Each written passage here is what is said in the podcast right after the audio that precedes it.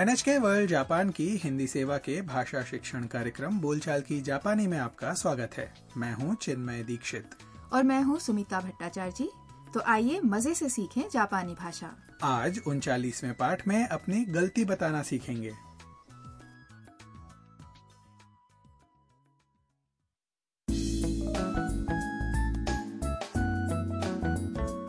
Vietnam से आई विदेशी छात्रा ताम का बटुआ स्टेशन से घर आने के रास्ते में कहीं गिर गया है वो मकान मालकिन हारू जी से सलाह ले रही है कि अब क्या करें तो आइए सुनते हैं उनचालीसवें पाठ की बातचीत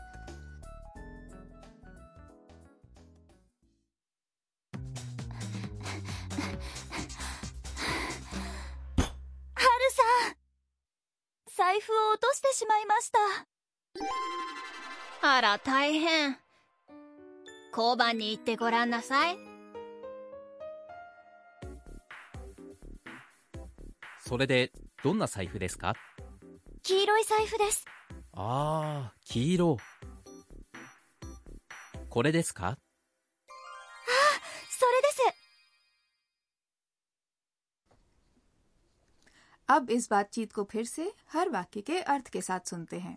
पहले ताम ने हारू जी को बताया कि क्या हुआ है ハルさん財布を落としてしまいました हारू जी बटुआ गिर गया ये सुनकर हारू जी ने सलाह दी あら大変交番に行ってごらんなさい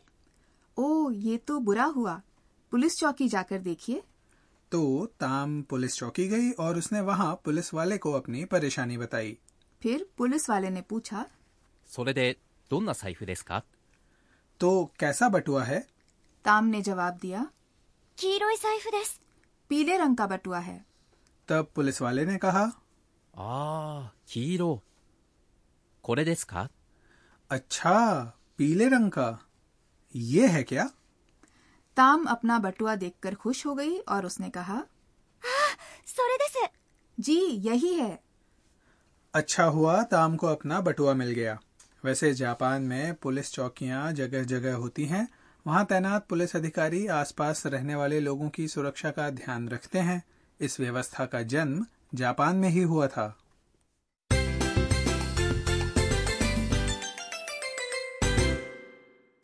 आज का मुख्य वाक्य है 財布を落としてしまいました यानी बटुआ गिर गया ये वाक्य याद करके आप अपनी गलती बता सकेंगे इस वाक्य में 財布 का अर्थ है बटुआ उसके बाद लगा है कर्म कारक ओ उसके बाद आया 落としてしまいました यानी गिर गया इसमें 落として है क्रिया 落とす यानी गिराना का ते रूप और उसके बाद लगा है しまいました आज के वाक्य में ध्यान देने वाली बात ये है कि अपनी गलती बताने के लिए क्रिया के ते रूप के बाद しまいました जोड़ते हैं ये अफसोस या पछतावा दिखाता है जैसे पाठ में ताम ने बटुआ गिरने की बात बताते समय 落としました की जगह कहा 落としてしまいました तो वाक्य सुनिए और साथ साथ बोलकर उच्चारण का अभ्यास कीजिए 落としてしまいました財布を落としてしまいました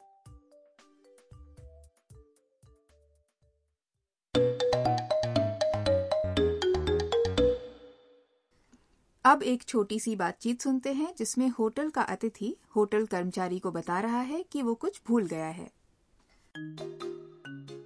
すみません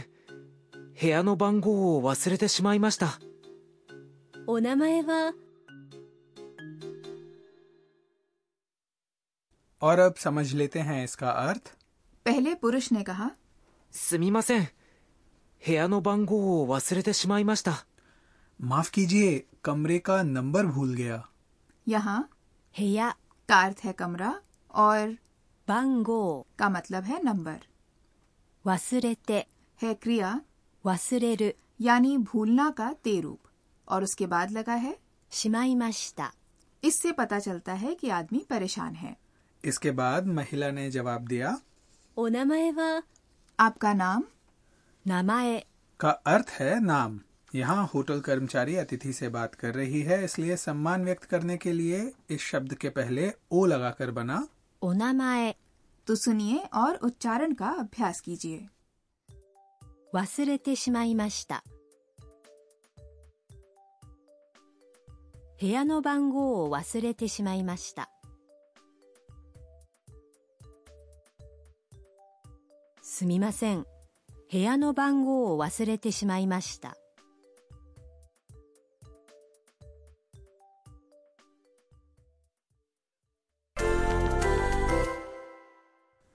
अब वाक्य बनाने की कोशिश कीजिए मान लीजिए आप किसी रेस्तरा में हैं और आपने गलती से पानी गिरा दिया तो कर्मचारी को ये बात जापानी भाषा में कैसे बताएंगे पानी छलकना को जापानी में कहते हैं 水をこぼす इसमें छलकना का शब्द है こぼす जिसका ते रूप है こぼしてこぼして तो वाक्य बनाने की कोशिश कीजिए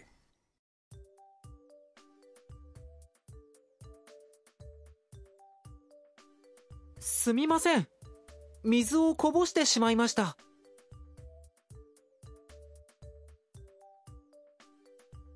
すみません。水をこぼしてしまいました。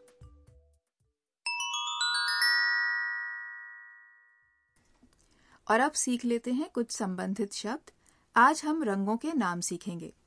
ताम ने पुलिस वाले को अपने बटुए के बारे में बताते हुए कहा था 黄色い財布 यानी पीला बटुआ 黄色い यानी पीला ई विशेषण है कुछ अन्य आम रंग हैं 赤い यानी कि लाल 白い यानी सफेद 黒い यानी काला और 青い यानी नीला तो सुनिए और उच्चारण का अभ्यास कीजिए लाल 赤い सफेद 白い काला 黒い नीला 青い लेकिन ऐसा जरूरी नहीं है कि सब रंगों के नाम ई विशेषण ही हों कुछ संज्ञाएं भी हैं जैसे 緑 यानी हरा तो हरा बटुआ बोलने के लिए रंग के नाम के बाद लगाना है कारक नो जिससे बनेगा 緑の財布 अंग्रेजी भाषा से लिए गए शब्द भी संज्ञाएं हैं जैसे ピンク यानी गुलाबी और グレー यानी स्लेटी तो अब आज की बातचीत एक बार फिर से सुन लेते हैं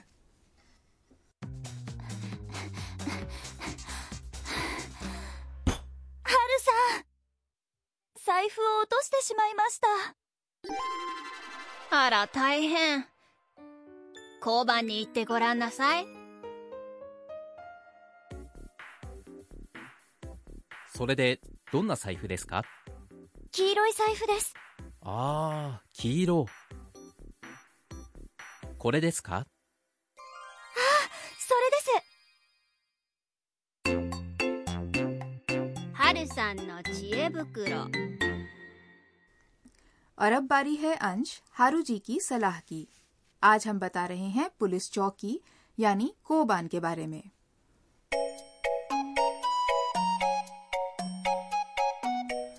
पुलिस चौकी को जापानी भाषा में कोबान कहते हैं वहाँ पुलिस वाले तैनात रहते हैं और आप उनसे रास्ता भी पूछ सकते हैं या कोई खोई हुई चीज की रिपोर्ट भी दर्ज करा सकते हैं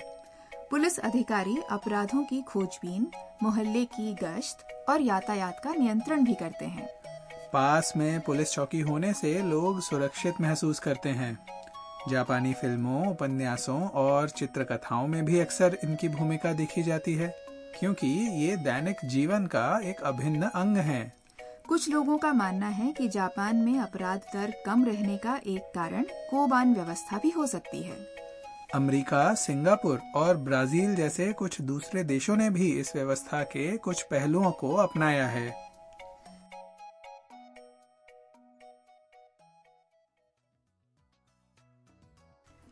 दोस्तों आशा है बोलचाल की जापानी का आज का पाठ आपको पसंद आया होगा अगले पाठ में भूकंप की चर्चा होगी तब तक के लिए सायोनारा